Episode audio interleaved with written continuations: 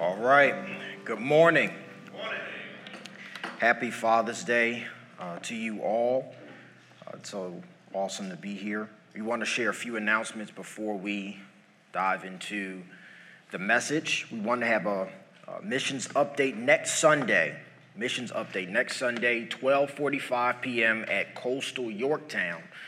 Uh, we're having a missionaries from Thailand that will be coming to discuss what will be happening with the Burmese refugee children from Mae Thailand. So learn how we can help rescue children from fighting in the war. Lunch will be provided. Um, so please pre-register by visiting gocoastal.org slash events.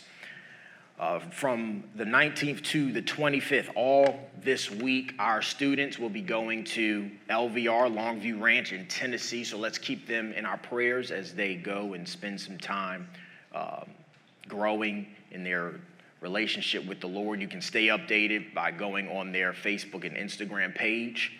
Uh, the last uh, announcement next week is Sunday, is corporate family worship. So next Sunday, we will have worship together as one family. Uh, so that means children's ministry for coastal kids will only be for uh, children three and under. So if you are four and up, children are four and up, they will be up here with the rest of the family. And so, um, actually, that's we have one more announcement. Prayer time. We have we usually would have prayer time uh, tonight, but because it's Father's Day, we want you to spend time celebrating what God has done through fathers for the family. And so we will not have prayer time tonight, so use this time to spend with your families. Amen? Amen. We have been studying the book of James for the last few weeks. And so we're going to take it a step further this Sunday. Go to James chapter 2 verses 14. We're going to start at verse 14. Just a heads up because of the weight that this passage holds, we're going to have a few, uh, we're going to be bouncing around a few throughout the Bible uh, just to unpack this group of scriptures, group of verses. And so, uh, and then because of the weightiness and the length, you know, usually it's always been told that a preacher should have a, a good introduction when they open up their sermon. I'm not doing that today, okay? Uh, we're just gonna dive right in, all right? James chapter 2, starting at verse 14. It says, What good is it, my brothers, if someone says he has faith but does not have works? Can that faith save him? If a brother or sister is poorly clothed and lacking in daily food, and one of you says to them, Go in peace, be warmed and filled, without giving them the things needed for their body, what good is that?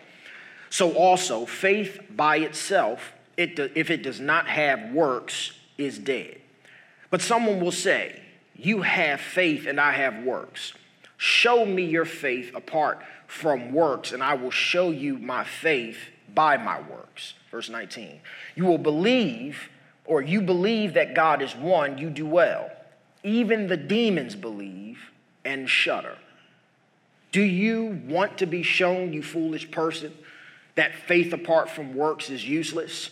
Was not Abraham our father justified by works when he offered up his son Isaac on the altar?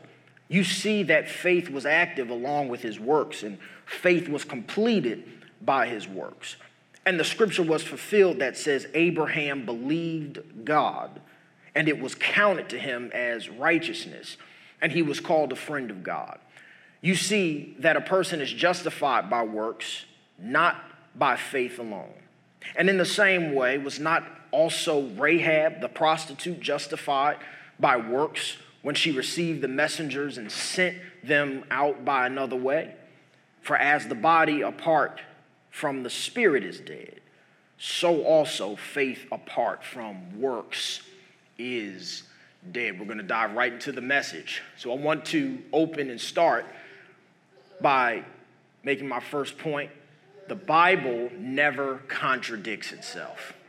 Gabriella, it's my little girl. She made me a father for the first time.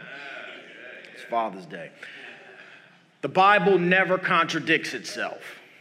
Why is that so important? This scripture, these group of verses, believe it or not, are one of the most debated group of verses in the Bible. It's one of the great, it is one of the most greatest debated groups of verses in the Bible. If I could sum these verses up in one word, it would be focused on works. Here's why this is one of the most debated group of scriptures. So we see in James that James is focused on this word works, right? But then you look at what Paul says in Ephesians chapter 2, verse 8 and 9. Paul says, For by grace you have been saved through faith, and that not of yourselves. This is a gift of God, not of works, lest anyone should boast. So we read that, and then we open this, this uh, chapter this scripture of James in verse 14. And James is saying, What good is it, my brothers, if someone says they have faith but not have works? Can that faith save him? So many people will read these two verses, read these two scriptures, and immediately come to the conclusion that Paul and James are on total opposite sides. They're preaching two totally different messages, have two totally different views of salvation. And because of this, this results in a contradiction of Scripture, so it seems. Paul seems to preach against works and focuses on faith alone, while James seems to preach against faith alone to focus on works. So it seems like there's a contradiction. And this is why I wanted to take the time to just focus on God's word before I dive into unpacking the scripture. Because God's word reflects his character. That's what 2 Timothy 3:16 is all about. All scripture is breathed out by God and profitable for teaching, for reproof, for correction, and for training in righteousness. And it goes on to verse 17 and talks about how it equips us to be to do every good work. The scriptures come directly from God. And I know we say, well, man wrote it. Yes, they did, but they were only vessels. The prophets, the apostles, they were simply vessels used by God to get his spoken word in writing. Right?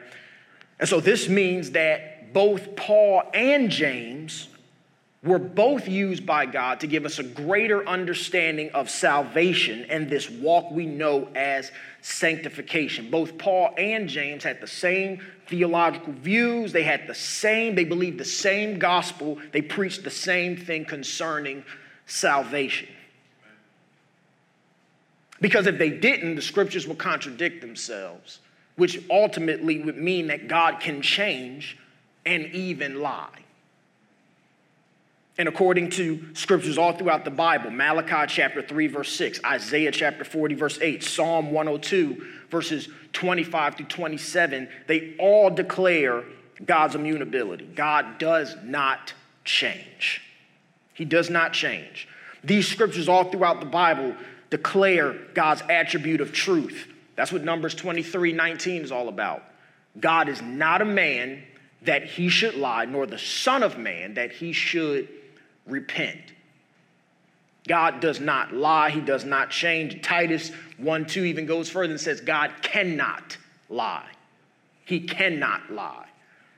Because truth is who God is. So God does more than tell the truth. That's who He is, it's His identity. So wherever we see a contradiction in Scripture, there's always misinterpretation. So when we read James, the scripture in James 2, verses 14 through 26 is greatly debated, not because of the lack of clarity, but because of the lack of understanding. So, what is James saying in this passage? This whole group of scriptures in a nutshell. James is saying works don't save you, they reflect your walk with God. That's what James is saying in a nutshell. So, my next point authentic faith is more than words. Authentic faith is more than words. We're going to read James. We're going to read 2 uh, 14 through 17 real quick. It says, James says, What good is it, my brothers, if someone says he has faith but not works? Can that faith save him? If a brother or sister is poorly clothed and lacking in daily food, and one of you says to them, Go in peace, be warmed and filled, without giving them the things needed for the body, what good is that? So also, faith by itself, if it does not have works, is dead. There's a key word in these group of verses. Key word, that's the word say, S A Y, say. I've seen several pastors, several evangelists have tent services, revivals for nights in a row. And they preach this fiery message. And after the message is over, they have an altar call. And they say, if you want to give your life to Jesus, come down to the altar. And hundreds of people, especially if you grew up watching Billy Graham, you'll see he calls, has this call, and thousands of people would come down to the altar. I've seen pastors talk about how they preached and they give the exact amount of people that came down to the altar. They all say the prayer of salvation or the sinner's prayer, and they walk away celebrating because 20 people or 500 people or 1,000 people gave their life to the Lord. And I'm not going to say that, I would never say that God couldn't save all 500 of them or all a 1,000 or all 20 of them. However, I can't say that he did. I'm not, I don't know. I'm not sure. I'm not sure if they all walked away a Christian. I actually know a guy who received a Soul Winners Award because he won the most souls. That, that, that's, he won the most souls and he won a Soul Winners Award. Why is this so important? How can you say you don't know? This is what James is talking about. We have to watch their fruit, watch their works. It's, it's amazing how there's some people that both consciously and even unconsciously believe that the sinner's prayer saves you. Oh, yeah, he's saved. He said the sinner's prayer. Yeah, he's saved. He, he said he's saved. He hasn't been to church, and I don't know how long he doesn't read his Bible. But he said, I know he's saved because he, he said he's prayed the sinner's prayer. We believe that when you say these words, they bring salvation. I remember growing up, you go to vacation Bible school, and I went to a church, and at the end of the week, I was probably about six, seven years old, they showed this movie called Left Behind. Oh, oh boy. You, they showed this movie, and whatever decade you grew up in, you may have seen the one with Kirk Cameron or the one from the 70s where they thought the Antichrist would have platform shoes, bell bottoms, and a curly afro. But at the end of the day, they showed this movie Left Behind, a movie where Christians, if you believe in Jesus, you get raptured up, you disappear, and those that are left behind will, will face persecution for those, from those that do not believe in Jesus. It was one of the scariest movies that I've ever seen as a little child. They showed this movie. And after this movie, seeing Christians die and seeing the, the youth pastor comes up and says, if you don't give your life to Jesus, this is what's to happen to you. When I tell you about 55 kids came running down that altar to give their life to Jesus. The next Sunday, he gives remarks about how Vacation Bible School went. He says, We had over 50 kids give their life to the Lord. Of course they did. You scared them. Imagine being scared into a marriage of a person that you don't know. You don't really know much about, you might know their name, but you don't really know them. And they say, if you don't get married to them today, this is gonna happen to you. You've never been given the chance to actually love them. You don't really know if you love them. There's a chance that there's, your marriage might be rocky because you married them out of fear and not out of love. That's what happens when we scare people into salvation. You don't get saved, this is what happens to you. Yes, but at the end of the day, are we scaring them to be saved? Or are they, are they coming to Christ because the Holy Spirit pricked their hearts? And that's what we see a lot in the church. That's what Romans 10 and 9 says. Paul says if you confess your sins, or confess with your mouth the Lord Jesus, he doesn't stop there. If you confess with your mouth and believe in your heart that God raised Jesus from the dead, you will be saved. And believe in your heart. This is that same word, belief, found in John chapter 1. Jesus, the co creator of the world, comes to the world that he created, and they received him not. But John chapter 1 12, it says, But to all who did receive him, who believed in his name, he gave them the right to become the children of God. Again, this word belief, this is a word of total trust, total and complete trust. What does total trust in Christ look like? Total trust in Christ is striving to put his will above yours in everything that is said and done. Every thought, every intention, every word, every action is constantly revolved around his glory. You trust God so much that you strive to surrender everything about you to him as Lord of your life on a regular basis. I didn't say you do it perfectly, you strive to. That is what total trust in Christ looks like. And so, this word belief requires action. That's what James is talking about in verses 14 through 17. These verses are revolved around that word belief.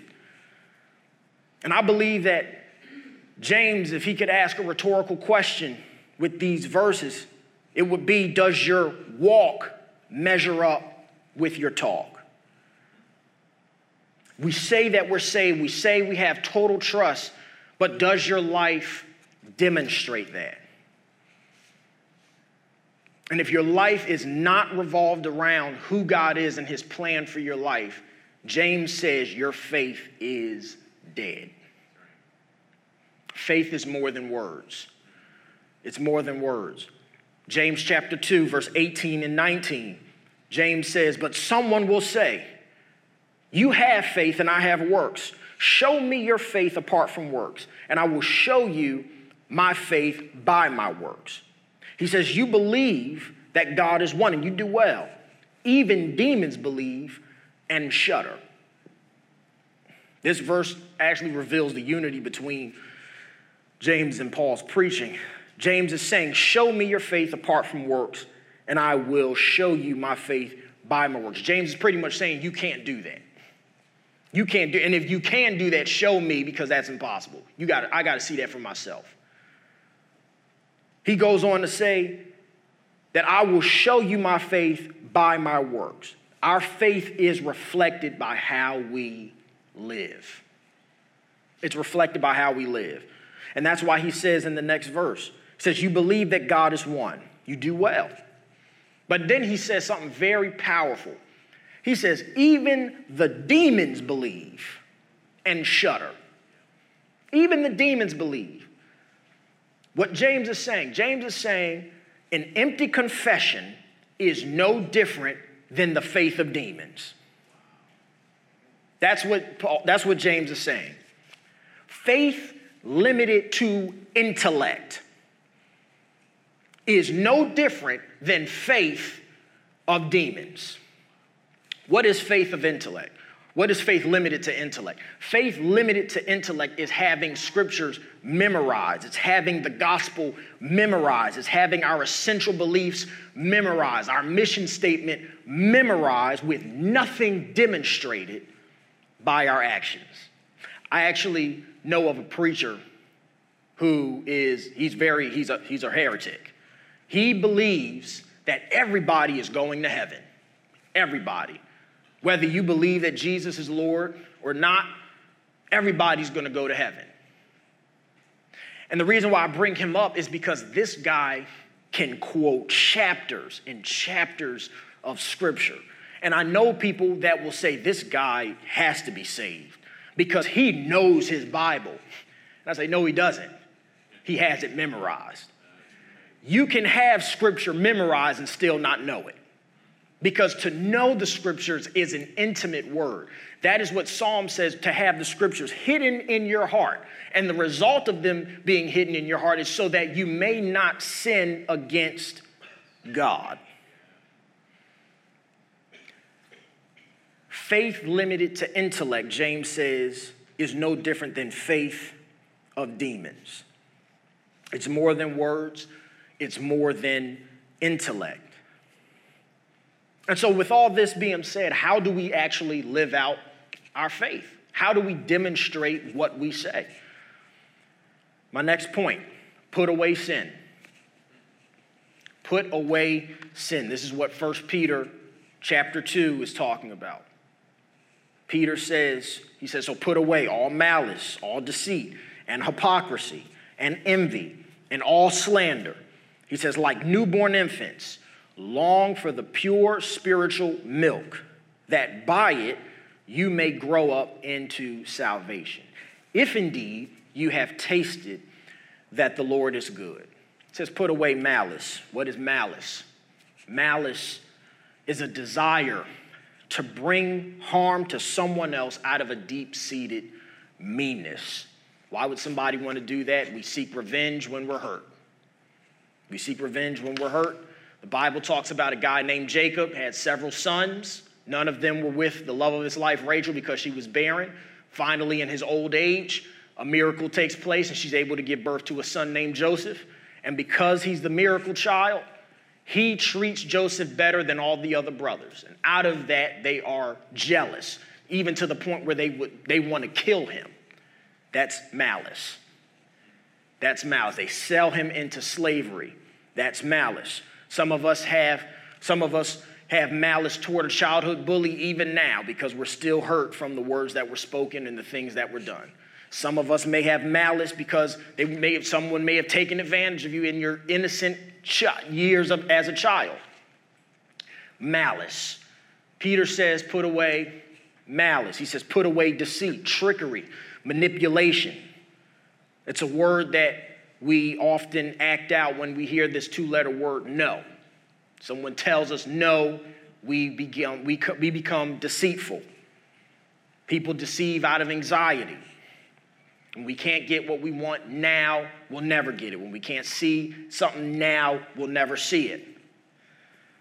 Haman, the right hand man of the king of Persia for years, was upset because Mordecai, a Jew, wouldn't bow. And so he deceived the king in order to kill all the Jews so that way he could get his way. That's deception. One of the greatest uh, scriptures of deception outside of Genesis 3. It says, put away hypocrisy. The original Greek word for hypocrisy points to an actor with a mask.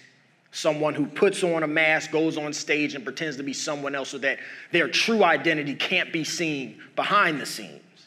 I think the greatest actors in the Bible were the Pharisees. They wore these phenomenal masks of perfect living. They walked out and everybody thought they were perfect. Jesus was the first person to take us behind the scenes in Matthew 23. He says, They look like they're this and they look like they're that, but let's go behind the curtain. I'll show you who they really are. I encourage you to read that. Hypocrisy. He says, Put away hypocrisy. He says, Put away envy. Envy. Genesis chapter 4 Adam and Eve have two sons, Cain and Abel. Cain takes the life of his brother because out of envy that God would accept Abel's sacrifice and not his. He says, put away slander. Slander, spreading false information, misinterpreting information. There's a word called gossip. We gossip for several reasons. We gossip because we're bored. We gossip because we want to be entertained. We gossip because we're hurt. There's several reasons why we gossip. Peter says, put away these things. And so, how do we do that? We've been talked about, we've been hurt, we have all these problems and these issues, we have a rough past. How do we put these things away and not act upon it? Long for spiritual growth. Long for spiritual growth. It's a process. Like newborn infants, long for spiritual milk, that by it they may grow into salvation. If, need, if needed, you've tasted that the Lord is good. So Peter refers to us as newborn infants that have to mature. They have to mature. Babies don't grow overnight, but they do grow eventually. They grow day by day. And they grow by milk, they grow by food. Notice, for those that have children, you do not have to tell a baby that they're hungry, especially my child. That's why she had to leave, because she made it known that she was hungry. Babies don't have to wonder if they're hungry. When they're hungry, they make it known. That is the type of hunger that Peter's saying that we should have. And babies aren't hungry once a week, they're hungry all the time. That's how hungry we should be for God's word. Put away sin, long for spiritual growth. God's word, it gives us the power to purify, purifies our heart, purifies our souls, gives us that sincere love and that power to love on the brethren fervently. It grows us to be mature Christians. Surrounding yourself in healthy Christian community helps us grow as believers. Staying in prayer helps us grow as believers. Sometimes we believe that we've reached the highest level of maturity because we've been around. One of uh, actually the executive pastor of our church said uh, a funny story in staff meeting. He said uh, he was getting ready to have Bible study with his one of his youngest sons. And at the time, I believe his son was probably about four or five. And he said, We're going to have Bible study. He said, No, that's all right. I know enough about God already. I know enough about God. I'm good. How, we, sometimes we actually think that. That's good. I don't need, I've, I've read enough of the Bible. I, I know enough right now. I, I, can, I can do that later. Long for spiritual growth. We grow constantly, day by day. My next point authentic faith produces fruit. Authentic faith produces fruit or evidence. James says in chapter 2, verses 20 on down, says, Do you want to be shown, you foolish person, that apart from works, or faith apart from works is useless? He says, Was not Abraham our father justified when he offered up his son Isaac on the altar? He said, You see that faith was active along with his works, and faith was completed by his works. And the scripture was fulfilled that says, Abraham believed God. And it was counted to him as righteousness, and he was called a friend of God. He says, You see that a person is justified by works and not by faith alone. And in the same way, was not Rahab the prostitute justified by works when she received the messengers and sent them out another way? For as the body apart from the spirit is dead, so also faith apart from works is dead. James gives great illustrations, two great illustrations Abraham and Rahab. The story of Abraham sacrificing his son, found in Genesis 22. He offers his son as a sacrifice to the Lord as an example of faith proven by works. God speaks to Abraham, tells him to offer up your son as a sacrifice. And this was a test to reveal Abraham's level of faith to God and who God is. And what makes this story so weighty is that Abraham, for years with his wife Sarah, could not have children. They could not have children. And in their old age, God finally blessed them with a child. And after a while, God comes to them and says, That same child I bless you with, I want you to sacrifice that child. Abraham hears these words and I don't know about any other parent, I would struggle to do that. I don't even think I would do that. But the Bible says the next morning he got up and obeyed God. He woke up, took his son to the mountain, and right before he was going to take his son's life, the Lord stopped him and revealed that it was a test. I encourage you to read that, Genesis chapter 22. But James says in verse 23 he says the scriptures were fulfilled that says that Abraham believed God and it was counted to him as righteousness and he was called a friend of God. Abraham believed God. That's a scripture in Genesis 15, right before that. God tells Abraham, Go outside. I'm going to bless you. And Abraham realized at the time he doesn't have kids. So he's like, How are you going to bless me with, with descendants? And how are you going to do all this? I don't have any children. He says, Go outside, look up at the stars.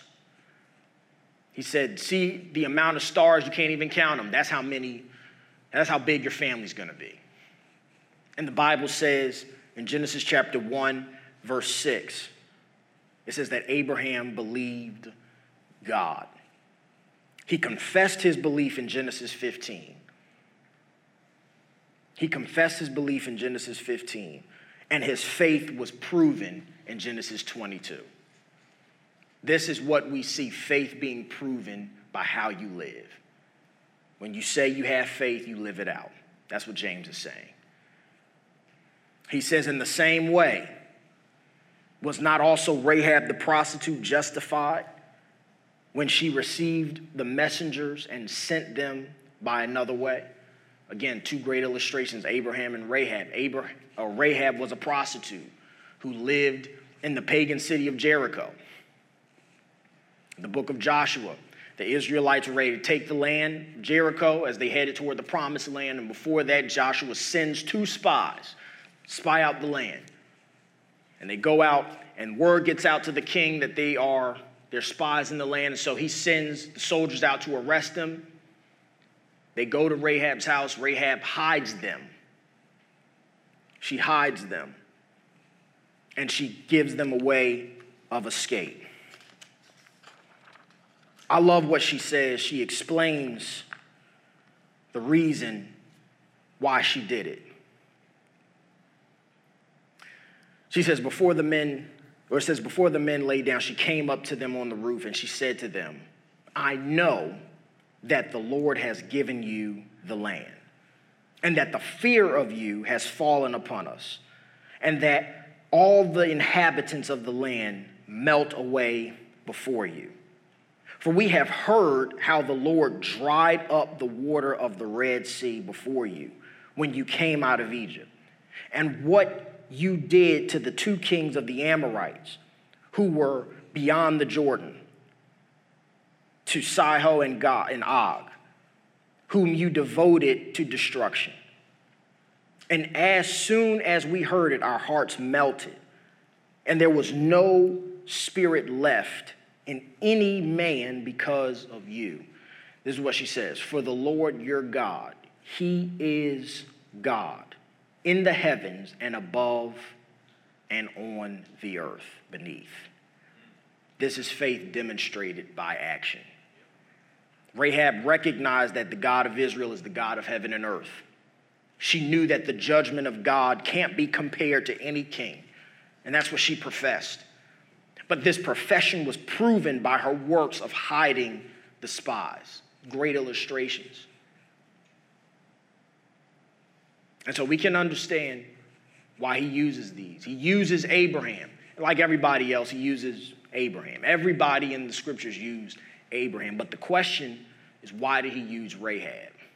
He uses Abraham is the father of many nations. He walked with God. Every author in the Bible uses him. But why Rahab? Why, why a prostitute? Why someone that would be frowned upon? I believe that James is using two of the extremes. He's using someone that everybody expects to be called righteous by God, but he's also using someone who no one would expect to be called righteous by God. Abraham and Rahab are two totally different people with two totally different lives, two totally different sides of the spectrum. But one thing they have in common is that they believed in their hearts that God is God over heaven and earth. And because of this, they were saved. What does this tell us about God? God can transform the heart of anyone he chooses. Rahab was going to face the wrath of God along with every person in Jericho because of their works. Rahab said to the spies, We heard about the miracles of the Red Sea and of the Jordan. We heard about God using you to defeat the kings and kingdoms. And she said, We heard. She didn't say, I heard. We heard. We, as Jericho, we, the people, we heard this. The entire city knew about this God of Israel. They deserved God's wrath, and yet they still remained sinful. Because God hates sin. He's holy, He's righteous. He made us in His image, He made us in His likeness, but out of our arrogance, we rebelled against God. Our rebellion brought sin into the world. Sin covered and separated us from a perfect God, putting us in the place to deserve nothing but His wrath. But God loved us so much that He sent His Son Jesus to this world. Jesus, the Son of God, Jesus, the co creator of the world. He came into this world and lived a sinless life, a sinless life. He not only taught forgiveness, he forgave. He not only taught humility, he was humble. He not only taught kindness, he was kind. He not only taught love, but he loved. He not only taught submission to the Father, but he was submitted to the Father. Tempted at all points, and yet did not sin. He was tempted to be malicious and deceitful, slanderous and envious. He was tempted to be hypocritical.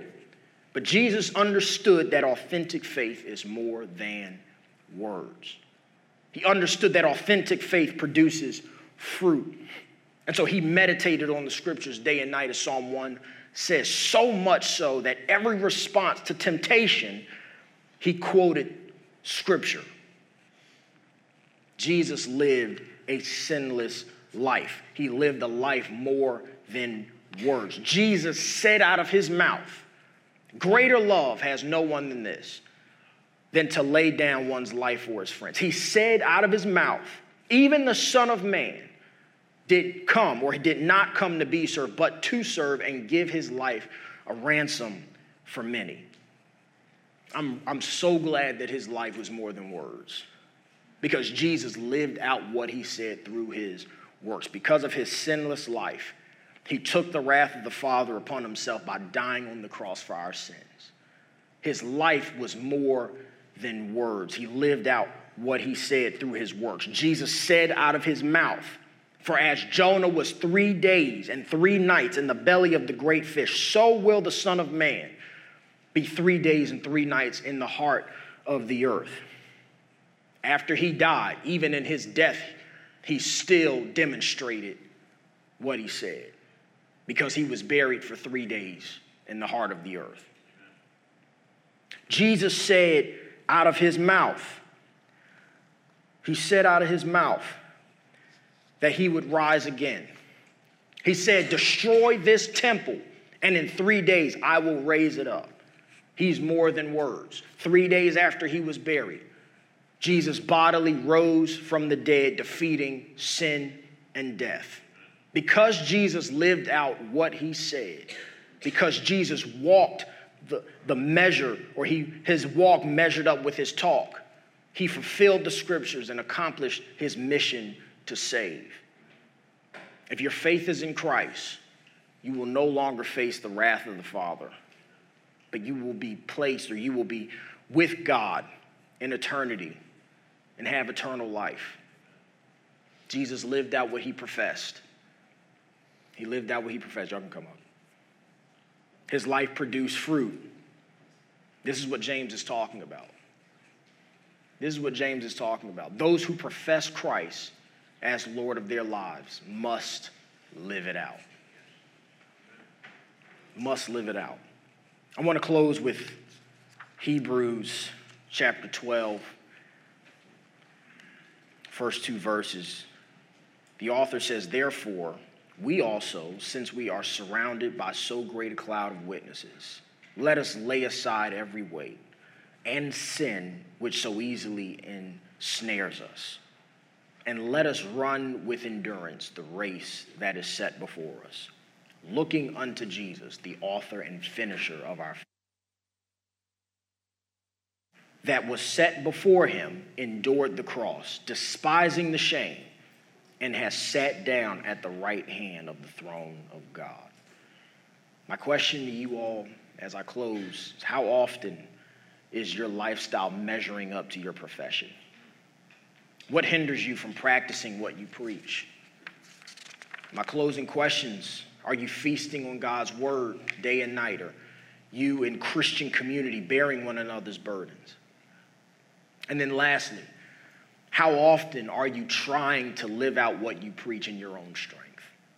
Jesus promised, this is what he said out of his mouth, he promised the Holy Spirit, the Comforter. When you put your faith in Christ, the Holy Spirit fills you and points you to the sinless life of Jesus Christ.